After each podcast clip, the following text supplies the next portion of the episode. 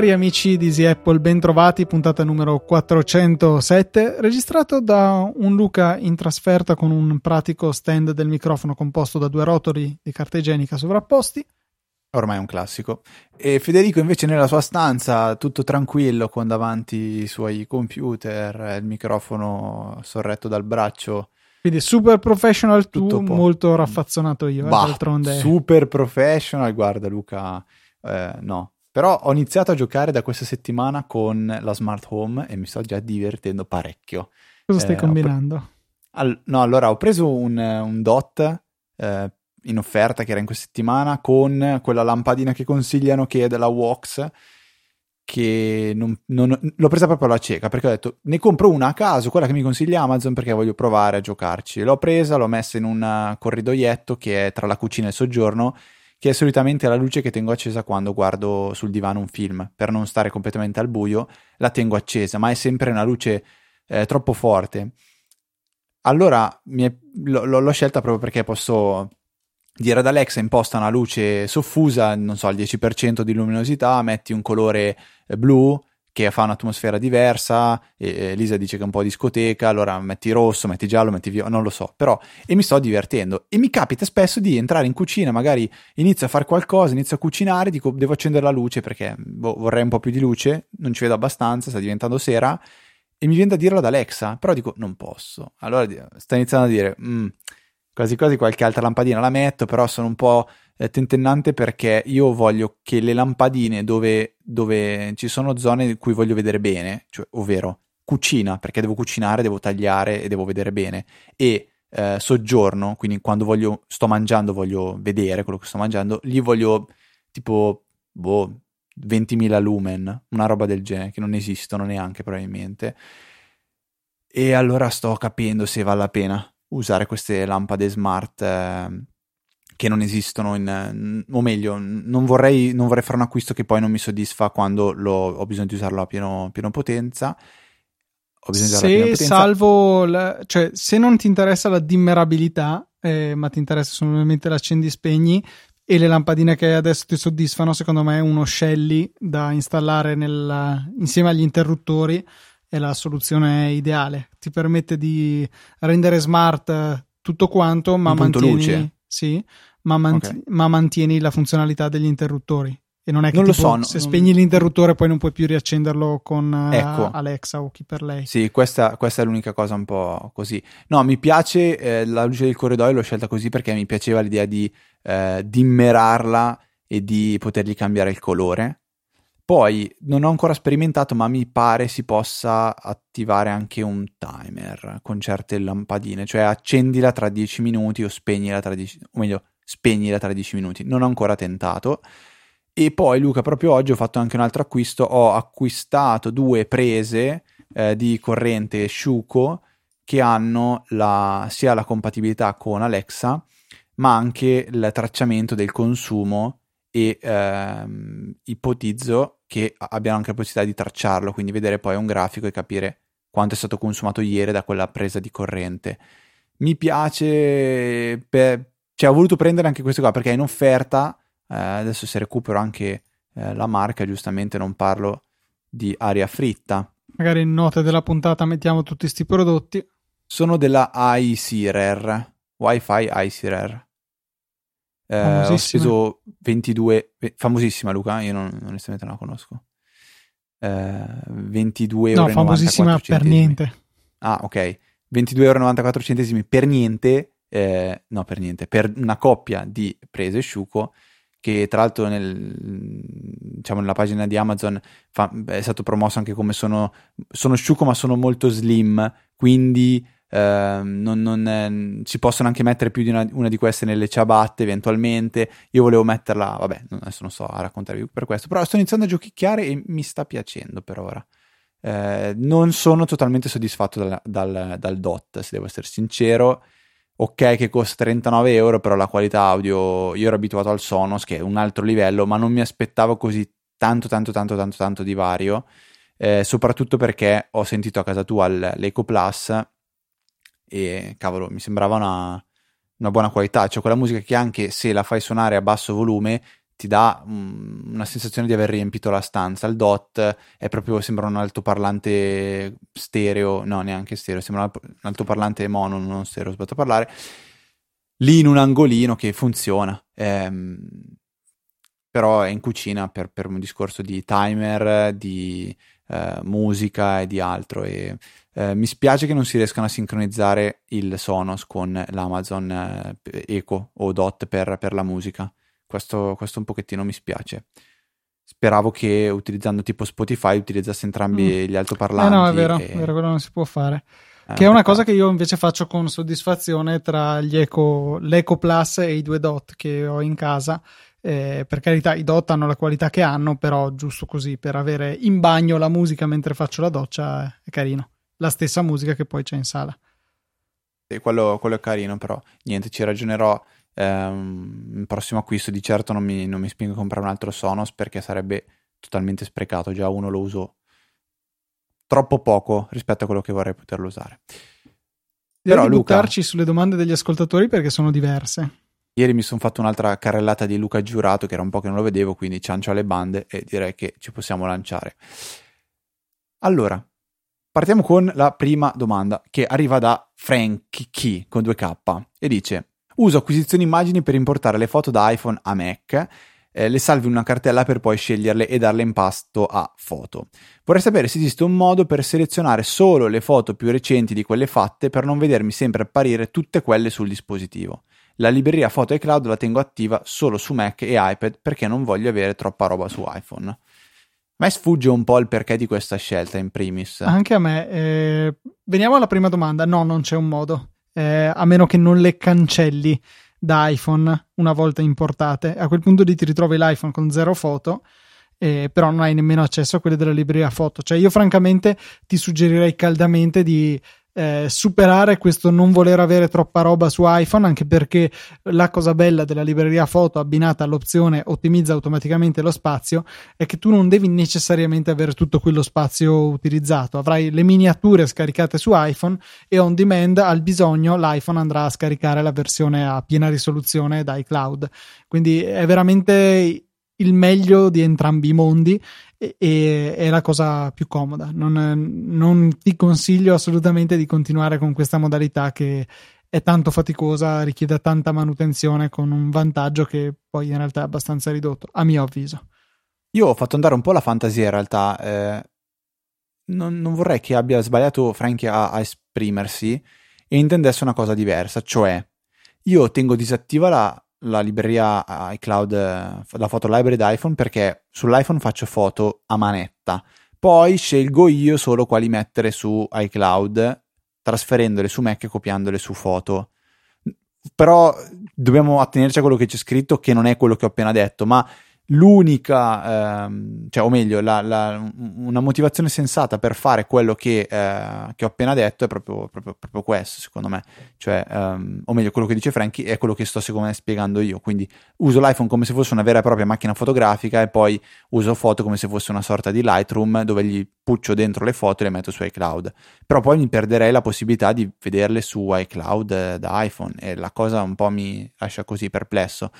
Trova una soluzione ibrida eh, in primis, lo spazio di iCloud troppo poco, cerca di fare lo sforzo perché secondo me spendere quei 3 euro per avere 200 giga è già, è già ne, ne, vale veramente la pena perché 3, 3 euro sono relativamente pochi e si ha un gran bel vantaggio e soprattutto ci si toglie il pensiero di dover trasferire le foto da una parte all'altra. O l'alternativa è quella di usare una sorta di Google Foto in cui lanciare tutto, tutto a caso o Amazon Foto e poi tenere ciò che ti serve veramente soltanto su iPhone ma anche la strada che dice Luca, che è quella di ottimizzare in automatico lo spazio, mi sembra, mi sembra che funzioni benissimo. Seconda domanda invece Luca è di Michele che torna sull'argomento NAS della serie ogni tanto ritornas, no. Ogni tanto no. ritornas, no. No.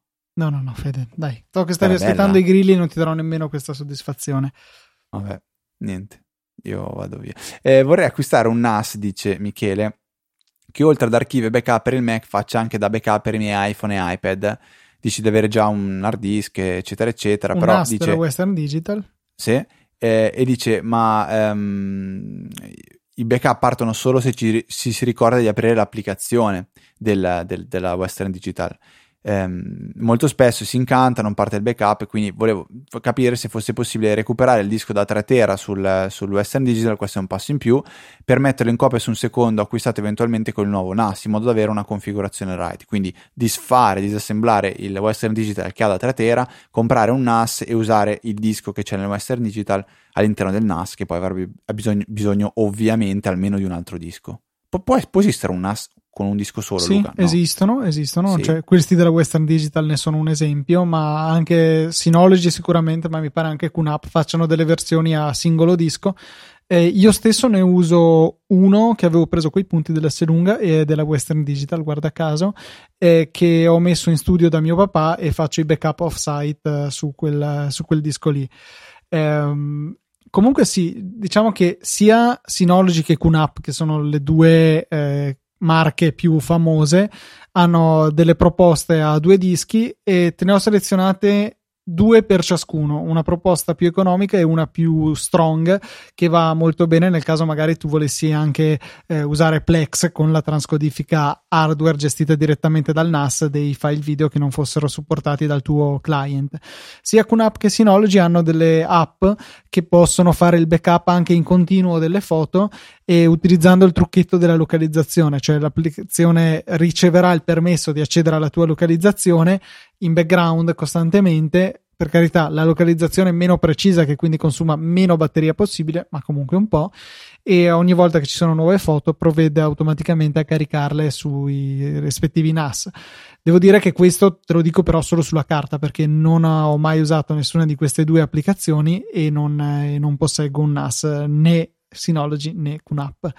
Ho un, un PC autocostruito con su FreeNAS e per appunto il backup delle Che foto. Si chiama?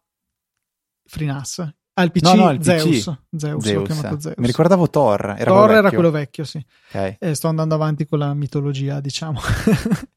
e ecco, i- le due proposte di eh, Synology e QNAP sono abbastanza paragonabili a livello del basso col basso e l'alto con l'alto. E per la fascia bassa stiamo parlando di circa 160 euro senza dischi e circa 240 invece per la fascia un po' più alta. Entrambe proposte con due dischi. Eh, dacci un'occhiata, vi lasciamo i, no- i nomi e i link a tutti questi prodotti nelle note della puntata e questi diventano automaticamente i prodotti della settimana, direi. Perfetto. Io ce li ho già lì tutti pronti, quindi copio incollo, copio incollo, copio incollo. Metterò tanti prodotti alla settimana. Luca, o c'è il tuo preferito? Eh, no, mettili tutti. Va bene. Marco, invece, domanda successiva, tira fuori un argomento tritto e ritritto su uh, Easy Apple, eh, di cui io e Luca siamo bene a conoscenza e ci lamentiamo spesso e volentieri. Marco in realtà fa un passo in più. Si parla di aggiornamento di applicazioni in automatico. In realtà Marco però parla di aggiornamento di iOS in automatico. Spieghiamoci. Dice Marco che ehm, ha avuto problemi con l'aggiornamento automatico di, eh, di iOS. Ehm, in poche parole, non, dice non mi compare eh, il, ehm, il, il badge sull'applicazione delle impostazioni che dovrebbe indicarmi l'aggiornamento. Questo succede dalla 12.2 in poi, se non sbaglio. Ha segnalato il bug ad Apple e dopo un paio di tentativi che sono andati a, ehm, diciamo, a ramengo perché è, è stato un attimo sbolognato dalla prima, dall'assistenza di primo livello, in un caso è riuscito ad arrivare a un supporto di secondo livello che dice sembra comprendere la problematica e fa lui stesso, l'assistente, la segnalazione agli ingegneri del software di Apple. Poi, dopo qualche giorno, dice: Vengo contattato e ci rimango veramente male perché Apple ci giustifica dicendo che scagliona la notifica tra i suoi utenti per evitare carichi di sistema sui server, ma comunque nell'arco di qualche giorno si dovrebbe risolvere il problema. Allora, questa prima parte io la sapevo, ne ero a conoscenza, cioè non è immediato l'aggiornamento, la, la notifica dell'aggiornamento perché posso da un lato capire che a meno che non sia un aggiornamento super urgente per una criticità di sicurezza venga rilasciato lentamente sui vari dispositivi per evitare dei sovraccarichi sui loro server da un certo punto di vista lo posso capire.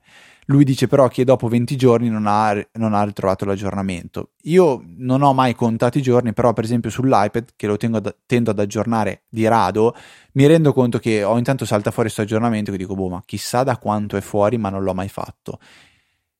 E questo è, una, è un problema che abbiamo già eh, affrontato più volte in tema applicazioni. Tuttora io la mattina mi sveglio, la prima cosa che faccio, tolgo l'iPhone dalla carica e faccio il refresh della pagina degli aggiornamenti dell'App Store perché non mi si aggiorna neanche mezza applicazione ed è una cosa ah, terribile. Quello, quello va, quello va tranquillamente invece. Cioè a me, allora, funziona così. Se io ehm, faccio il refresh delle applicazioni da aggiornare e me ne compaiono 10, 3, cioè un numero qualsiasi maggiore di, U, di 0, poi metto l'iPhone a caricare e lui li aggiorna. Ma lui da solo, se si sta aggiornando, non va a controllare se ci sono nuove applicazioni. Non, non ho il perché. Però dice, eh, per concludere, Marco dice, vista l'assurdità del riscontro ricevuto, ero curioso di comprendere se anche voi avete riscontrato lo stesso problema. Eh, sì, eh, io di questo ne sono a conoscenza, ehm, no, non lo vedo come una cosa così drastica, onestamente. Eh, è scomoda, ne sono assolutamente sicuro, tanto che alcuni uh, sviluppatori nella loro applicazione hanno implementato un controllo Faccio l'esempio, l'applicazione di Nexi, se voi l'aprite e non è l'ultimo aggiornamento eh, installa, è disponibile, voi l'aprite e la prima cosa che succede è compare un pop-up che vi dice Uè Ciccio, scaricati la nuova, la nuova versione che è più aggiornata. E quindi è un problema di cui ne sono a conoscenza tante persone. Non capisco se è una scelta o un bug. Penso la prima perché mi sembrerebbe un bug troppo assurdo, troppo assurdo, perché Faccio un esempio, quando devo far partire il backup in, autocla- in automatico di iCloud, prima di fare il backup aggiorno le applicazioni. Punto. Non, non vedo il grosso problema e non so perché questo non avvenga. Luca, non so se vuoi aggiungere qualcosa. Che dovrebbero essere più rapidi, cioè se da un lato capisco la volontà A di non mandare subito l'aggiornamento automatico e questa notifica nel caso ci siano problemi con eh, la release. C'è stato qualche caso eclatante, addirittura appena rilasciato l'iPhone 7, che c'erano stati il primo aggiornamento, forse aveva causato un sacco di problemi, ma va bene, prendiamoci due giorni, ok, per, di margine, ma dopodiché nei cinque giorni successivi, quindi per arrivare a chiudere una settimana dal rilascio, secondo me dovrebbe partire perlomeno la notifica e l'aggiornamento automatico per chi l'ha abilitato. 20 giorni mi sembrano un tempo fuori di testa, è veramente troppo e me ne rendo conto ogni tanto controllo i telefoni dei miei genitori che di certo non vanno a cercare gli aggiornamenti e pur con gli aggiornamenti automatici abilitati mi capita che dopo magari 15 giorni dal rilascio siano ancora con, con la vecchia versione. Questo sono concordo perfettamente con Marco, dovrebbe essere eh, dovrebbe essere più rapido l'aggiornamento siamo da sempre paladini di questa cosa, purtroppo sembra che Tim Cook non ascolti Easy Apple. Eh, purtroppo mi sa di no. L'ultimissima domanda è di Frankie, che è l'ascoltatore che ha fatto la prima sulla Sì, aveva fatto due domande, le ho separate. Spezzate. E chiede chiarimenti su airdrop perché dice ne, abbiamo, ne, avete parlato la scorsa puntata consigliandolo a un utente che chiedeva se vi ricordate ehm, quali erano i vantaggi di passare a un ecosistema completamente Apple e non restare soltanto con l'iPhone e il PC e lui dice io ehm, ho un MacBook Pro late 2011 e un iPhone 6S ma non riesco a usare airdrop. Sono entrambi aggiornati ma probabilmente o sbaglio qualcosa nel settaggio o il Mac è troppo datato. Io a memoria non mi ricordo se il MacBook Pro late 2011 AirDrop, distinto ti direi no. Secondo me parte dal 2013. Esa- no, 2012. I 12. Mac del 2012 o successivi hanno il Bluetooth 4.0 che è necessario per quel tipo di airdrop confonde il fatto che, cioè, o meglio, quel tipo di airdrop che consente di scambiarsi file anche con iOS, ecco, questa è, è, la questione principale. Confonde il fatto che anche su Mac precedenti c'è una funzione che si chiama airdrop, che però eh, consente di scambiarsi file solamente tra Mac. Eh, dal 2008 in poi più o meno è possibile scambiarsi i file tra Mac e infatti se su un Mac più recente che supporta il Bluetooth 4.0 eh, nella sezione di airdrop c'è un link che dice non trovi chi stai cercando clicchi lì e ti dice per effettuare una condivisione con una persona che utilizza iOS, vabbè, chiedi, chiedigli di aprire, bla bla bla, ti spiega come fare, però c'è anche un ulteriore pulsante, cerca un Mac meno recente. Facendo così si abiliterà una modalità, diciamo, di compatibilità con i vecchi Mac che non hanno il Bluetooth 4.0 e funziona interamente nella rete locale. Interessante. C'è una pagina comunque quello che serve. Sì, c'è una pagina sul supporto Apple che linkeremo nelle note della puntata dove ci sono tutti i dettagli relativi a AirDrop. Ok, grazie Luca.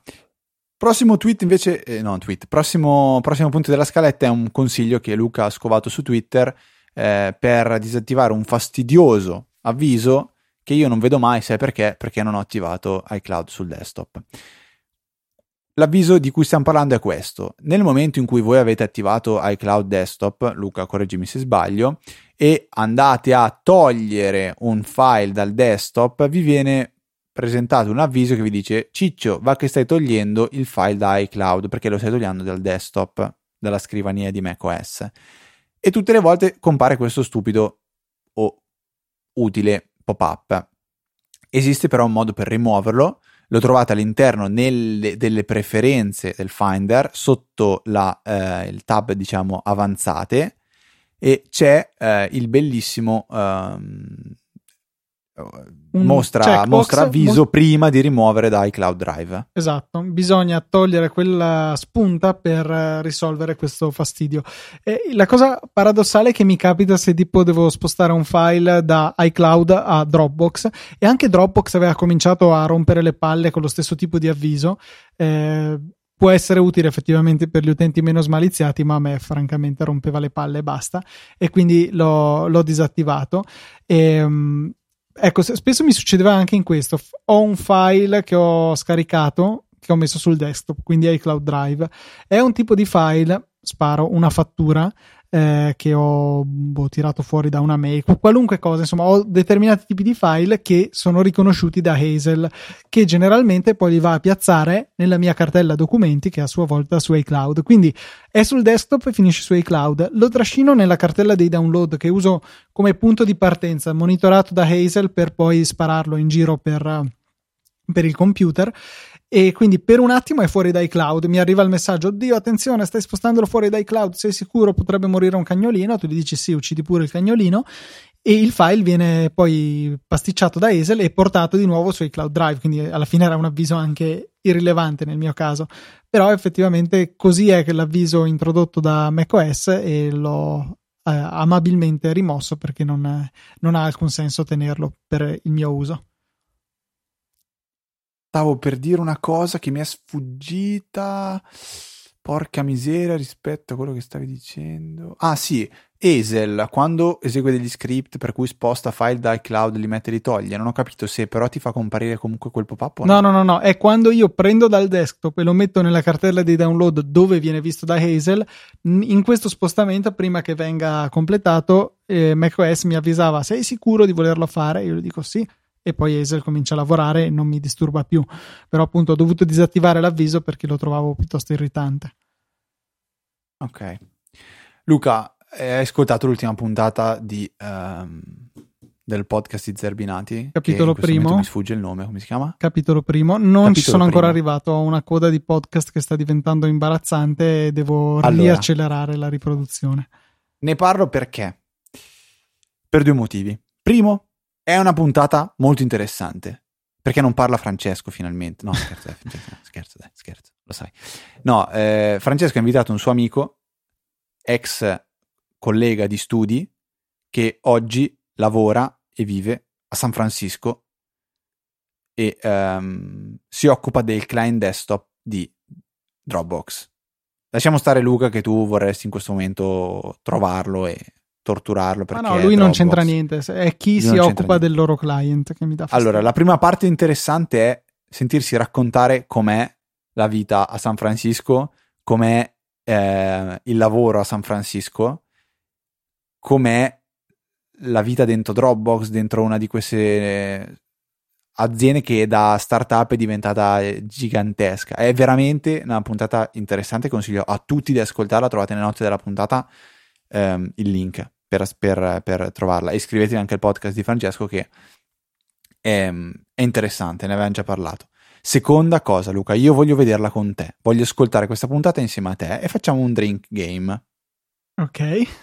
Ogni volta che l'ospite in puntata dice una parola in inglese quando dovrebbe dirne una in italiano, tu bevi.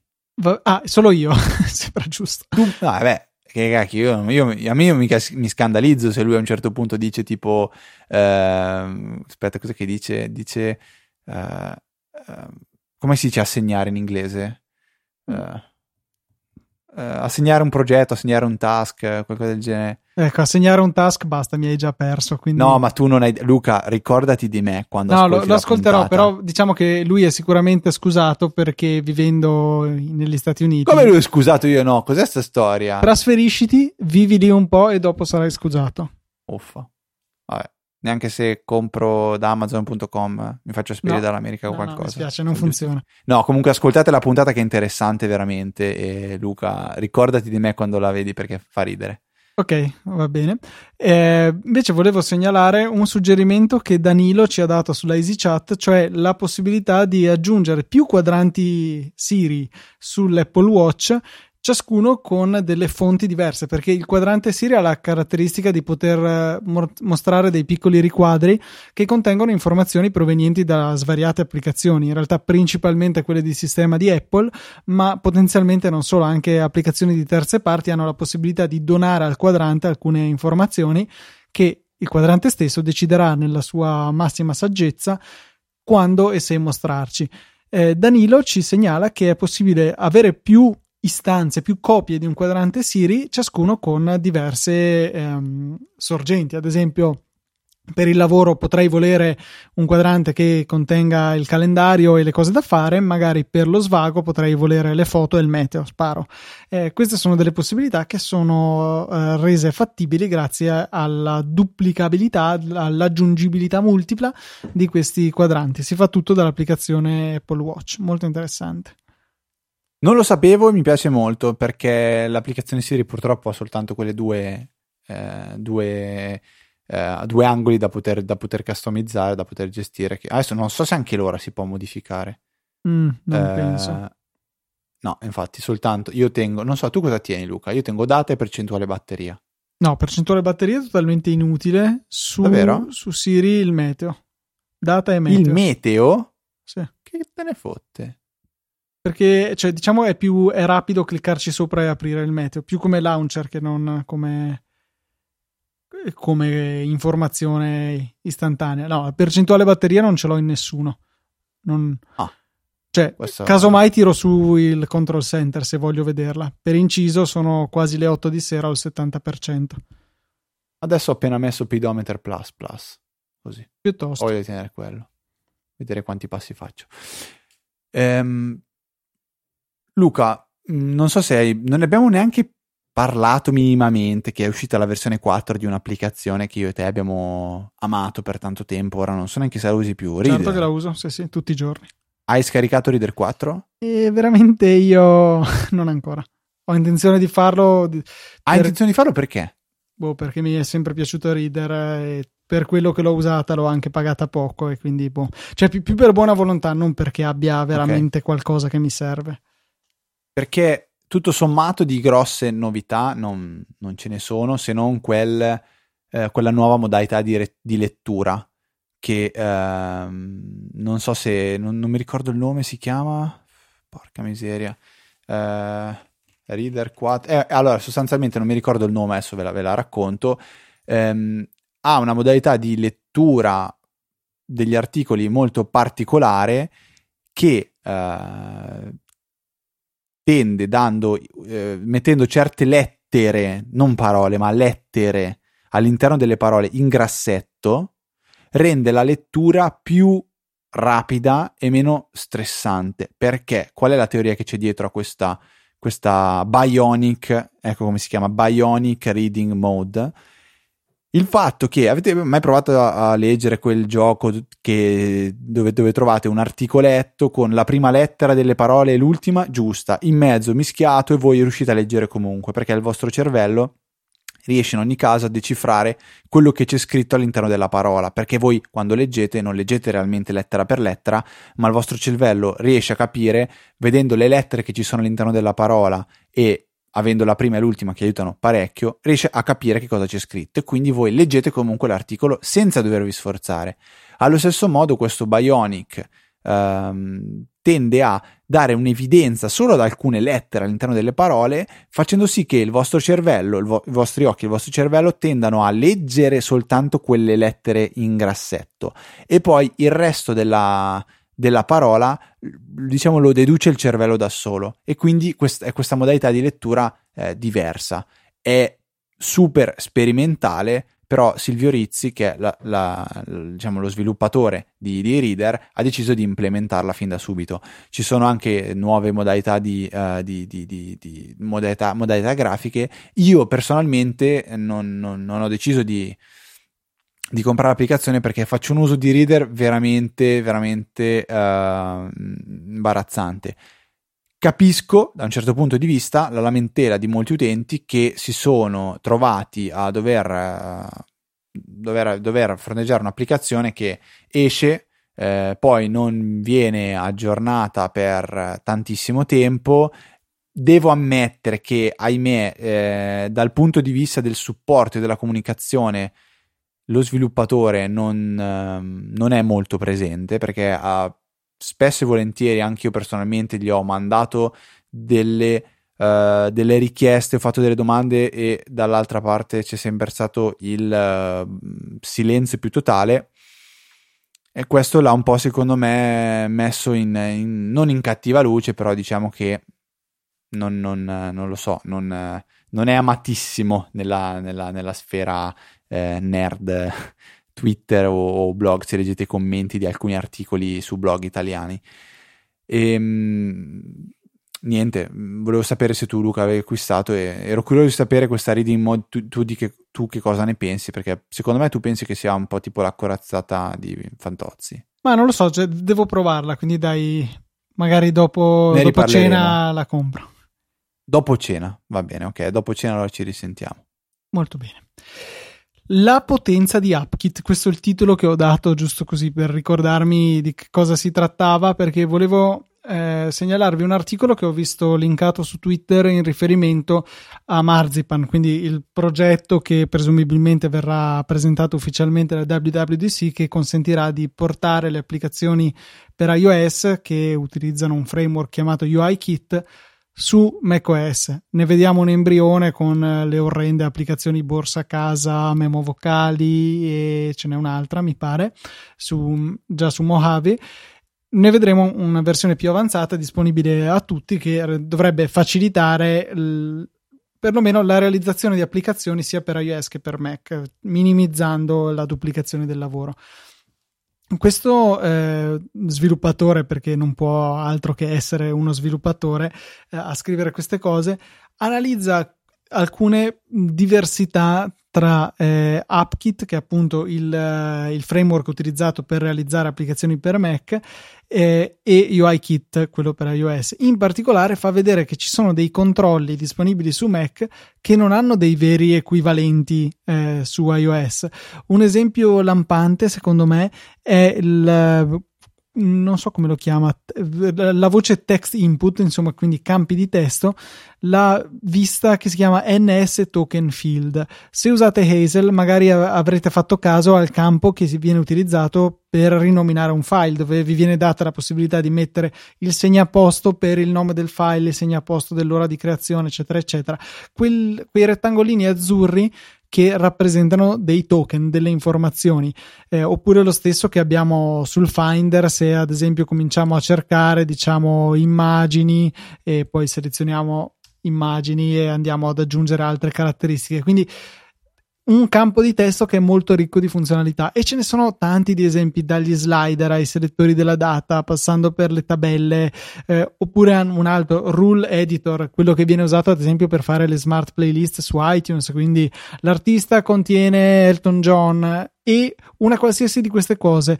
La valutazione è almeno 3 stelline e l'ho riprodotta almeno 100 volte, cioè cose di questo genere.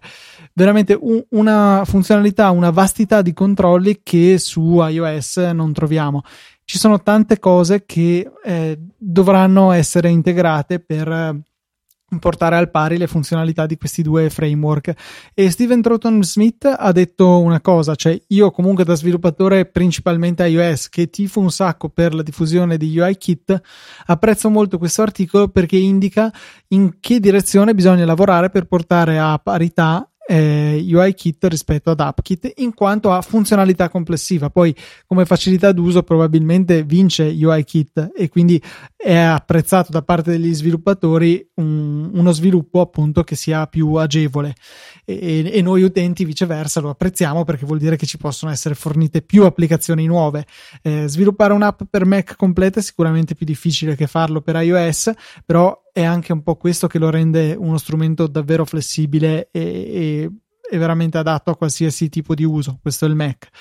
iOS soffre un pochettino su questo frangente e la possibilità di convergere tra questi due eh, framework per portarli a una parità di funzionalità che però non deve essere eh, stile la prima volta che è stato rilasciato Final Cut, cioè elimina un sacco di funzioni, bon, perfetto, no, meglio non Final Cut, eh, iWork su, iO, su Mac e iOS che sono stati parificati di funzioni, ma non rendendo più potente iOS, ma tagliando su macOS. Ecco, questo non deve succedere e speriamo che post come questo siano utili anche a Apple stessa, magari, per non dimenticarsi cosa rende unica la piattaforma macOS. Sono anche questi controlli e quello che le applicazioni possono fare con, con essi che lo rendono una piattaforma spettacolare.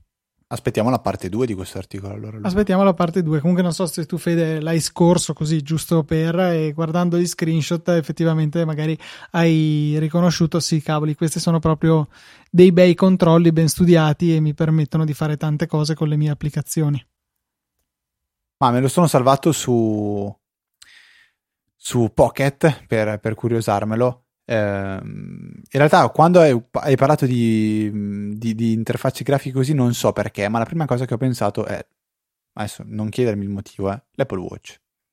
Non lo so. Perché, non lo so perché, ma ho fatto un volo pindarico, è un volo pindarico o un salto pindarico, onestamente non lo so. Penso entrambi. Qualche collegamento strano nel cervello e ho pensato, cavolo, non c'è ancora la possibilità per sviluppatori di realizzare uh, uh, face, watch faces, quindi prima abbiamo parlato di, del fatto di poterne avere più, uh, più, più interfacce di grafiche di Siri, ma mh, non si possono scegliere interfacce del watch dall'App Store o comunque creati da, da, da terzi. Ed è una cosa che un pochettino mi spiace, soprattutto perché mi è capitato di recente, questa volevo raccontarla così, una roba simpatica, di vedere un collega che ha un Samsung Gear, ma penso prima versione, cioè una roba un po' strana, e lui ehm, è un informatico e si diverte ogni tanto a farsi da solo delle, delle, diciamo delle, delle interfacce grafiche carine. Eh, a un certo punto l'ha fatto anche col logo aziendale, è una persona malata. Però poi me ne ha fatto vedere una bellissima dove a parole ti viene detta l'ora. Ma è simpatica perché non ti dice sono le 7.58 a parole, ma ti dice manca poco alle 8. Oppure qual- eh, le, le 8 e qualcosa, per dirti che sono le 8 e 3 ti dice le 8 e qualcosa. Mi pare si chiami Oppure... Fuzzy Clock, eh, quel tipo di. È di bellissima, come... cioè è una roba simpatica, simpatica, che eh, ci sta ogni tanto perché, eh, non lo so, se sei un una, una serata, io, io, tengo sempre attive due facce dell'Apple Watch, una la tengo per, durante la giornata perché è quella che ha sul calendario, su Siri, quindi mi dà una, una certa visione e poi quando magari sono a cena, ehm, weekend, cambio la, la faccia e metto, ne metto una eh, un pochettino eh, più appagante eh, da un punto di vista estetico. Comunque cavolo, quadrante, faccia è ok watch face, però sarebbe quadrante. Quadrante, ok. Tengo il quadrante, però questa potevi concedermela. Vabbè, tengo un no. quadrante un pochettino, un pochettino, più carino. Eh, mi, mi, piace, mi, mi, dispiace che, che, non ci sia ancora questa possibilità. Chissà che eh, adesso a giugno non, non, venga, non venga concesso anche questo, questo qualcosa in più, perché l'Apple Watch è cresciuto tantissimo. Siamo partiti che non potevi fare nulla adesso ci sono delle applicazioni interessanti. L'applicazione di Spotify, Luca. L'applicazione di Spotify adesso ha la libreria. Hanno aggiunto una terza faccia, una terza pagina dentro l'applicazione, quella più a destra adesso, permette di vedere le canzoni della tua libreria e di far, far partire la riproduzione, di attivare lo shuffle. Beh, fantastico, finalmente. E in realtà non è propriamente della libreria, è della playlist che stai riproducendo. Davvero? Sì. Ah, beh, allora io fortunatamente adesso posso vedere, visto che riproduco sempre quella, posso vedere la mia, la mia libreria o dell'ultima forse che è attivata. Secondo me se, se chiudi l'app e l'apri ti fa vedere la tua libreria. No, ho, ci ho provato. E... Play something to see track here. Ok. Telgerasun. Cioè, nella, ha tre pannelli. Il più a sinistra contiene le ultime playlist, album ok, che abbiamo artisti riprodotti. Quella centrale è la, i controlli di riproduzione, dove tra l'altro ha anche il pulsantino tipo AirPlay che si chiama Spotify Connect, che vi permette di vedere anche, per esempio, i dispositivi che supportano Spotify, quali gli Amazon Echo, eccetera. Molto comodo. E poi nella più a destra, nella schermata più a destra, ci sono le playlist eh, contenute nel, nella playlist, no, le, canz- le, canzoni contenute nella playlist che state riproducendo. Scusate, mi sono incasinato. E se la playlist in questione in realtà è la nostra libreria, vediamo l'interezza della nostra libreria. Grazie del chiarimento. La, il punto successivo, Luca, che non so se sarà il nostro ultimo, visto lo scorrere del tempo così celere, eh, riguarda la firma delle mail qua tocchiamo un argomento che per me è l'odio totale, perché io odio la firma delle mail perché è difficile da gestire e da un punto di vista di creazione in primis, perché come vuoi fare una bella mail, se devi farla decentemente dovresti farla bella. Bella, vuoi usare un'immagine? No, perché se poi lo mandi a qualcuno che la riceve in HTML, mm, l'immagine sarà ciulla. Poi vuoi usare un certo font, l'altro non ce l'ha, non lo vede. Poi magari l'altro fa la conversione eh, appunto da, da, una, da, un RTF a un HTML plain e, e, cavolo si perde tutta la formattazione. No, cioè, allora non HTML come si chiama? Il, um, testo semplice testo semplice, cioè è un disastro. Io faccio la bella mail, tu la ricevi, la, la, la, la distruggi tutta, poi me la rimandi, poi c'è in fondo sotto il, eh, tutte le note, quindi è una roba che mi fa impazzire, impazzire. Qua un articolo che tu hai linkato di uh, iDownload Blog per portare una mail, HTML, una firma in HTML, HTML con link in HTML, ce la posso fare, da, eh, diciamo, da un qualsiasi client mail ad iOS. Sì, allora... Eh, Il trucco è semplice. Tutto nacque per una domanda che ha fatto Gianfranco Lanzio, ex eh, conduttore di Metro qui su Easy Podcast, che appunto chiedeva di questo, come aggiungere delle icone o un link a una firma delle mail. E mm, è stato linkato questo articolo di iDownload Blog che trovate nelle note della puntata perché eh, di fatto iOS non permette direttamente di, eh, eh, di, inserire una firma in HTML, nel senso che non abbiamo i controlli per creare un link, fare il grassetto, eccetera, eccetera. La soluzione che suggerivano era di fare la mail da Mac, ma in realtà anche da iOS eh, alcune cose si possono fare, automandarsela, fare copia e incolla da quella e andare a incollarla nella sezione delle impostazioni dove si va a indicare la firma stessa. In questo modo verrà mantenuta la formattazione rich text, quindi con i link, con uh, grassetti, eccetera, eccetera, anche nelle mail che manderete da iOS. Tutto ciò lo dico prima di dire che io detesto le firme cioè, le firme veramente. Dovevi dirlo prima. Dovevi darmi... non, non, le voglio, non le voglio. Cioè, voglio che non ci siano. Ma semplicemente perché se ti rispondi due o tre volte ti ritrovi con un muro di porcheria in fondo. Con magari, eh, ricordati che questa mail è solo per te ai sensi dell'articolo Vatte la pesca sbarra 3. E ricordati dell'ambiente quando. Ricordati dell'ambiente quando. Cioè, non stamparla questa mail. Eh.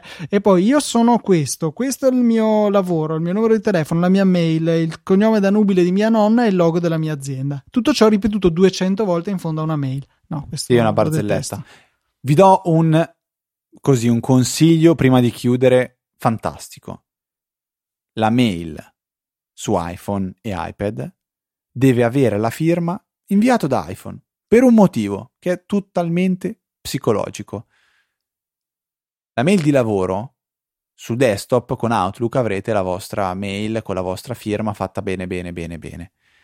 Se ogni tanto qualcuno riceve una mail non con la vostra firma vera, ma con inviato da iPhone, psicologicamente questa persona saprà che voi state lavorando non alla vostra postazione, state lavorando fuori magari dal vostro orario di lavoro o perché siete in vacanza, in malattia o qualsiasi motivo e psicologicamente secondo me non dico che apprezza di più la risposta, però eh, è, è, come se per lui voi state, state facendo un qualcosa di, diciamo, extra, qualcosa di, di più, soltanto tramite la firma. O metti le mani avanti che non hai potuto fare di più perché sei in giro. Bah, sì, può essere. Sì, esatto. Cioè, io magari ti rispondo anche soltanto ok, poi ne parliamo. Però leggi inviato da iPhone e dici cavolo, sì, ok, sarà in giro, magari in macchina, magari in una riunione, l'ha inviato dall'iPhone, ci sta, lo capisco. Se invece magari mandate una mail con scritto anche soltanto ok e c'è sotto una firma fatta bene, non lo so, è proprio una questione psicologica. Io, io uso questa strategia. Però siamo a 46 minuti, Luca, stiamo sforando tantissimo. Che ci impone di portare rapidamente a conclusione questa puntata, ricordandovi come supportarci. Vi ricordiamo Hype per avere una bellissima propagata totalmente gratuita che supporta Apple Pay con il quale donare a Easy Apple. Per cui dai, direi che il cerchio si chiude. Guadagnate 10 euro alla prima ricarica di anche solo un euro se lo fate con il nostro link Idem con Satispay, anche lì ci sono 5 euro che vi aspettano se vi iscrivete con il nostro link e anche quelli potete usarli per donare a Easy Apple. Incredibile come questi metodi per guadagnare poi rientrino nel circolo virtuoso che è il nostro podcast. Eh, scherzi a parte, sono due ottimi metodi di pagamento con eh, punti di forza diversi che vi consigliamo entrambi e dobbiamo inoltre ringraziare i nostri generosi donatori che questa, anche questa settimana ci hanno sostenuto, questa settimana sono piuttosto numerosi, dobbiamo dire un grazie a Fabio Ferrari, Massimo Comar, Simone Pignatti, Diego della Bernardina, Fabi, Fabrizio Baldini, Luigi Mandraccio, Riccardo Petruzzini, Marco De Jesus o Jesus, no dai direi Jesus Maria, eh, Emanuele Rabissi, Fulvio Zamprogna e Antonio Daniele Farina. Grazie mille per il vostro supporto, siete stati davvero generosi. Vi ricordiamo che se volete fare lo stesso, donazioni singole ricorrenti, Satispay, Apple Pay, PayPal, magari meglio di no, li trovate tutti quanti nella sezione supportaci del sito easypodcast.it. Infine, prodotti, i prodotti, i bellissimi NAS che vi abbiamo consigliato sono i prodotti della settimana. Se cliccate su quelli, qualunque cosa compriate su Amazon ci viene eh, conteggiato e ci verrà data una piccola percentuale senza che voi paghiate nulla. Ci aiuta veramente tanto e a voi, ripeto, non costa niente, solo un po' di fatica mnemonica a ricordare di cliccare su quei link prima di andare su Amazon a comprare il cibo per gatti. Facetelo, facetelo info-easyapple.org è l'indirizzo a cui dovete mandare le vostre email, i vostri consigli, le vostre recensioni, critiche, qualsiasi altra cosa. E potete stare con noi in settimana tramite i vari canali Telegram che trovate tutti, tutti, tutti nelle note della puntata e sul sito easyapple.org e poi seguite, potete se volete seguire me e Luca su Twitter, i nostri account ufficiali sono ftrava e Luca TNT, tanto avete già tutti stoppato la registrazione, quindi a questo punto possiamo dire esattamente quello che vogliamo, quindi andatevene tutti a... No scherzo. Per questa 407esima, settima, 407 Ogni volta sto problema. Boh, puntata numero 407. Non vedo, l'ora, non vedo l'ora di finire queste puntate. È veramente tutto. Un saluto da Federico. Un saluto da Luca. E noi ci sentiamo la settimana prossima con una nuova puntata di Easy Apple.